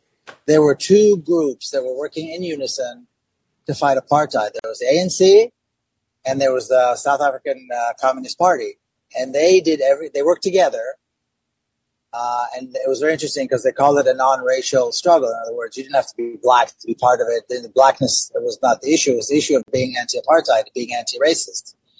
And both Joe Slovo and the group that was with him. Of course, it was first his wife, his first wife was was killed. Uh, were were dedicated anti-racists, uh, and so, but there was a there was an, an establishment. There was an anti-apartheid establishment in South Africa that was made up of these two very important groups. There is no group. There's nobody on the Palestinian issue. You know, there's nothing. Oslo took whatever was left of the PLO and completely threw it to hell. Uh, the Palestinian Authority is a contractor for the occupation. Nobody trusts them. Nobody wants to work with them anyway. They don't represent anybody. And there's nobody else. There's nothing uh, to fill that void. So, of course, we're always 10 steps behind, like I said earlier. And what this, what this guy, I'm sorry, the caller, I forgot his name. What he was saying is absolutely true. There is no strategy. There is no strategy. And if somebody has a good idea, they go, "Oh, let's do a protest. Fine, let's go. Boom." Israel commits another massacre in Gaza. Okay, we mobilize and we have a protest, and then it's over. There's nothing to prevent the next attack. There's nothing to prevent the next Shirin Abu Akleh from being killed. There's nothing to prevent. Look, doctor, this doctor that was killed today or yesterday in, in Jenin. Young men, boys are being killed every single day in Nablus, in Jenin. Um, you know, there's a really wonderful article in Mondoweiss about Ibrahim Nabulsi, who was killed a couple of months ago in Nablus. You know, what a fantastic leader, what a charismatic young man he was, and so on. There is nothing that is that, so. Then you know somebody responds, but there is no no strategy. There is no sense of moving forward. People still arguing this completely nonsensical argument, one state, two state, and all that kind of nonsense. Um, and there are all these distractions that the Zionists managed to um, insert into the camp, you know, our camp about anti-Semitism, yes, anti-Semitism, no, BDS, yes, BDS, no, all this kind of nonsense. And we're busy fighting about, you know, nonsense as opposed to being busy fighting apartheid, being busy fighting racism in Palestine and working with Palestinians who are on the ground, you know, bleeding to death. One of the things I noticed every time I visit Palestine, like I said, I was there four times already this year uh, the cal- not not calendar year, but within twelve months. Um, you know, every time I go, you go from funeral to funeral to funeral to funeral, from you know, from morning, one morning family that's in mourning to another family that's in mourning to another family that's in mourning. The same, pro, you know, Sheikh. I've been going to Sheikh protests for twenty, I don't know, twenty years almost. I mean, it doesn't end, and of course, things are getting progressively worse for the Palestinians because Israel is not held accountable and that's a big problem. And this is precisely why we're in the situation we're in. There is no parent to the Palestinian uh, struggle. Miko, thanks for those comments. We have a lot of callers on the line now, so we want to make sure to try to get to everyone if we can. And so we're going to ask the next callers to please keep your comments uh, brief, and maybe we'll take a couple calls in a row so we could get through um, a little more. But thanks everyone for waiting on the line. And uh, Brady, you're up next. From thanks for calling it. Hey, I'm calling from Northern California. Hey, Abby, Mike. Hey, Miko. I've been following your work for years, and it's an honor to finally get to speak to you directly. Um, Sure. I I wanted to bring up um, this. Uh, I don't know if you saw it, but I think during the assault on 2014, uh, there was uh, MIT scientist Theodore Postol from MIT talking about how the Iron Dome is an iron sieve that that that the projectiles have to follow like a very specific trajectory to even attain 5% accuracy but we are sold on this. This is like the only thing that that is saving israelis and we need to fund it. And it's just a boondoggle for uh, i think it's raytheon that worked together with a defense uh, with one uh, like a corresponding israeli defense uh, firm. But uh, Shir Hever from the Real News Network, I remember saying that the a lot of the oligarchy in Israel is dependent on the defense industry. They they their wealth comes from the defense industry, and I'm wondering like what we can do when there's uh, so much financial incentive for for this to continue when people are making so much money like in the US uh, here uh, over there in Israel, like surveillance also is is is like tested out on Palestinians and then like used on uh, like in the militarized border here. I'm I'm Mexican and like I, I can relate to the struggle like this this issue just really like has called to me for a while now because like I live in what used to be Mexico and I'm treated as an invader, even though I'm part indigenous, uh, which just drives me nuts. But like, what can we do, Miko, uh, when when so much financial incentive uh, is there to continue this occupation? Well, there's always financial incentive in war. That's uh, that's a given. I mean, South Africa governed all of Southern Africa. They had gold, uranium, and nuclear weapons. Uh, American corporations were making a killing uh, supporting, and nobody wanted to boycott South Africa because everybody was making so much money. Um, but you know, here we are. Uh, there was a lot of money being made in uh, Vietnam War. In fact, there was an American president uh, who said, "We will never, uh, we will never forsake our most important ally in Southeast Asia." Most people today don't even know there was a South South Vietnam you know, so I mean, things happen. Even though there's a lot of money to be made in war and a lot of money to be made in keeping um, bad regimes alive, things change, and so we need to just fight. We need to organize. We need to get together. We need to stop. Uh, we need, you know, we, we, we need to, develop a strategy. We need to have a parent to create a parent for this uh, for for the Palestinian struggle we need to stop apologizing for Palestinian uh, resistance. In fact, we need to stand up, especially now, 100%. Every post on, on, on social media, every interview, everything there is to say has to be in 100% support of Palestinians and their struggle.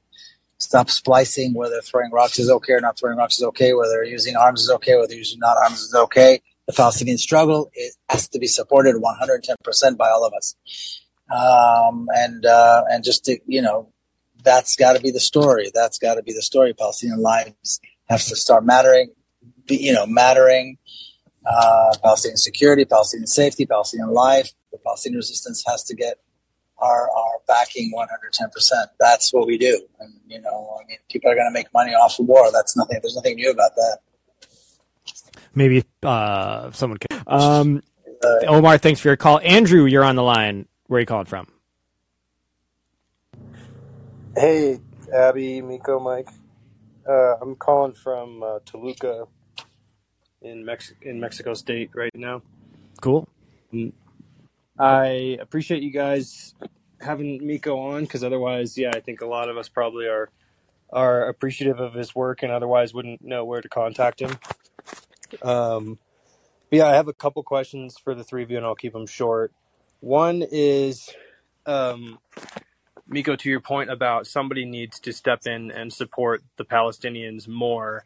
It seems like the obvious, um, like national entity nearby would be Iran, but it, my guess is that they're, you know, um, as far as the government is concerned, they're probably already doing whatever they're capable or willing of willing to do.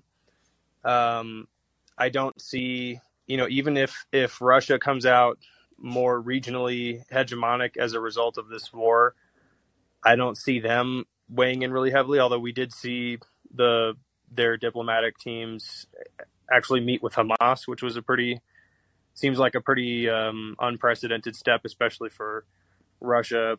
Um, so you know, just given that it's absolutely necessary for the U.S. to stop the support of Israel and stop the support of the the colonial project there for it to really end, I think. But given that that's at least 10, 15 years away, even if we work really tirelessly at it, who who do you see who could do it? I mean, there's no more Gaddafi. There's no more, um, you know, there's there's I don't see a lot of other options for them. So I'm just curious, like, who else could step into that gap, even if it's even if we acknowledge it's profitable. Um, and then my other question is about kind of forerunning um, a more proactive narrative and not constantly reacting to uh, accusations of anti-Semitism just for opposing apartheid. I think that the the fact that, for instance, when the Moors were kicked out of Spain, um, simultaneously they also kicked out all of the Jewish population, and they went and sought refuge in the Arab world.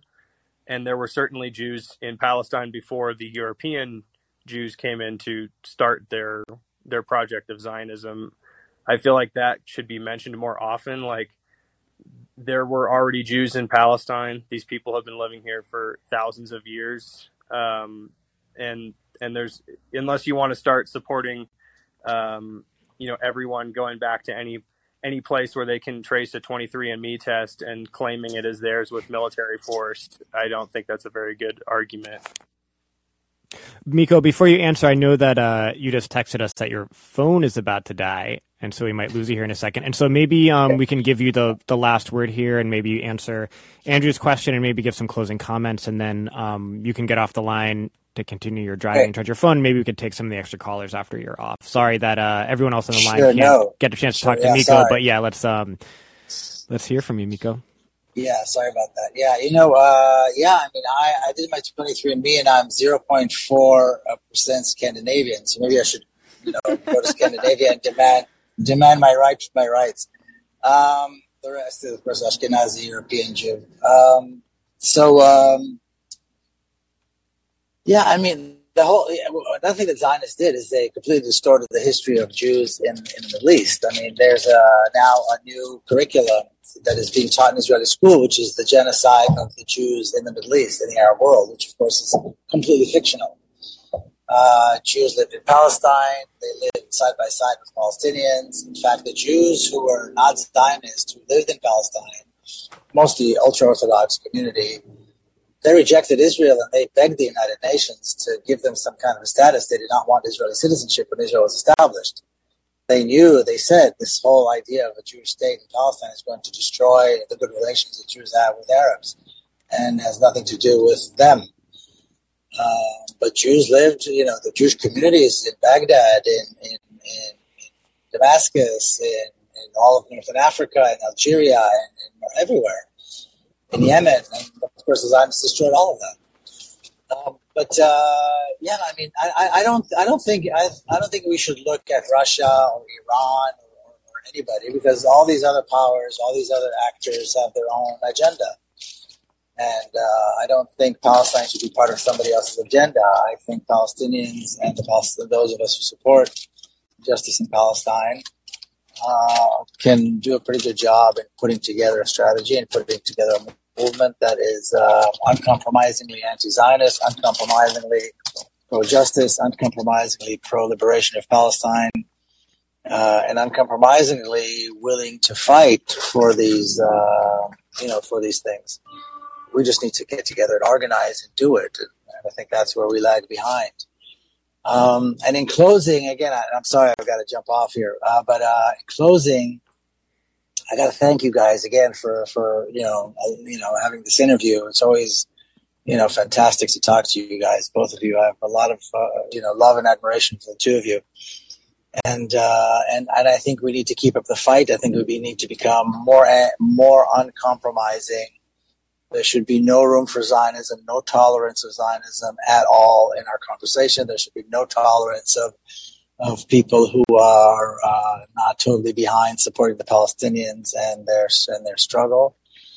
And uh, I think that we can do this if we all, you know, get up and work. If we all get up and organize. If we all get up and and fight for for the just cause. And I think we're all going to be better uh, for it when it's when Palestine is free and when Palestinians are permitted to return to their homes and their and, and their land.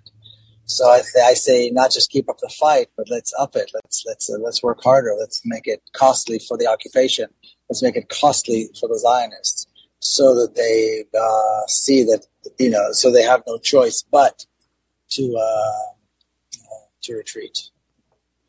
Miko Peled, uh, uh, always amazing to talk to you. Always very inspiring um, to reaffirm why we are doing this and just how important this really is and how it just links to so many other struggles that we face today. Miko Peled, um, the 10th anniversary of his book, The General's Son Journey of an Israeli in Palestine, is out now. Please support Miko's work. Buy the book. Also, his other excellent book, Injustice, The Story of the Holy Land Foundation 5. We did an incredible interview with him about that on Empire Files. You can check out. Join Miko's Patreon so you can support his diligent journalism and activism where he continues to go on the front lines not only through uh, occupied Palestine but exposes the true nature of Zionism in Israel. Thank you, Miko. We love you. We support you. Have fun at the protest today. Post lots of photos and um, keep up the great work.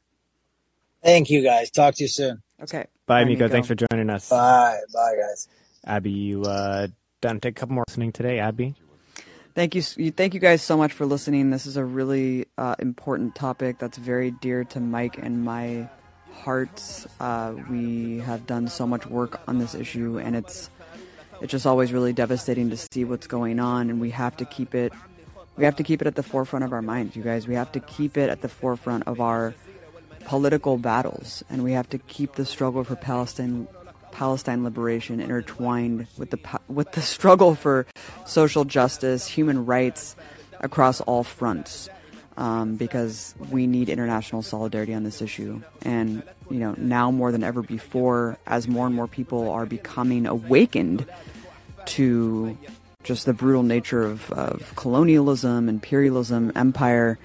This is the time to bring this up to bring up why war is bad everywhere, why resistance is justified, and how we are paying for this brutality every day. Thank you guys so much for joining us on Dosed. We'll see you soon. More Shadia Mansour to take you out.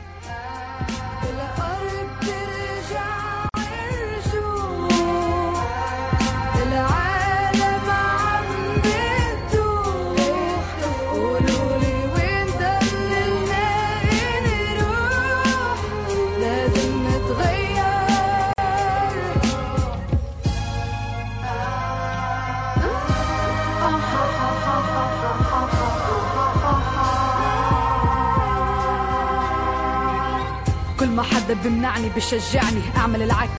أنا أخت رجال بس أنا صاحبة حق. كيف بدي أقول عن حالي؟ مقاتلة الحرية. إذا ببعد عن التحدي إذا بخاف من كلمة لا. واجتمعنا مثل توقيت الغرب دايما مأخر. كل ما بناخد دفشة لقدام بدفشونا عشرين قرن ورا بالنسبة للفلسطيني. هالحالة بتحزن أكتر من شهر تشرين الثاني. أنا عندي أمل بالإنسان بس الحكي ما بفيد ما بجيب غير الحلم أنا عندي ثقة بالإنسان بس الحكي ما بفيد ما بجيب إحنا بين احتلالين احتلال المخ احتلال البلاد وفي الشك انه طريق إلى المساواة معقد بس مستقبلنا بيبدا لما بنحرر نفسنا من العبودية العقلية Supporting the Palestinians in an active way not sitting in these rituals endless discussions we want to uplift the ability of our expression and to deepen our own values to be able to reach you in English, Arabic, cinema, photography, theater انه الفرد يكون عنده حرية الخيار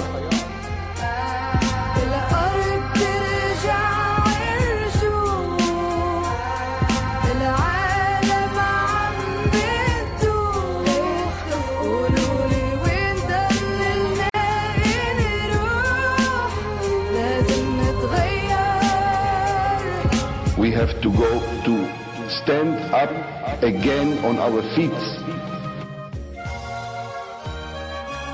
I'm calling for your support.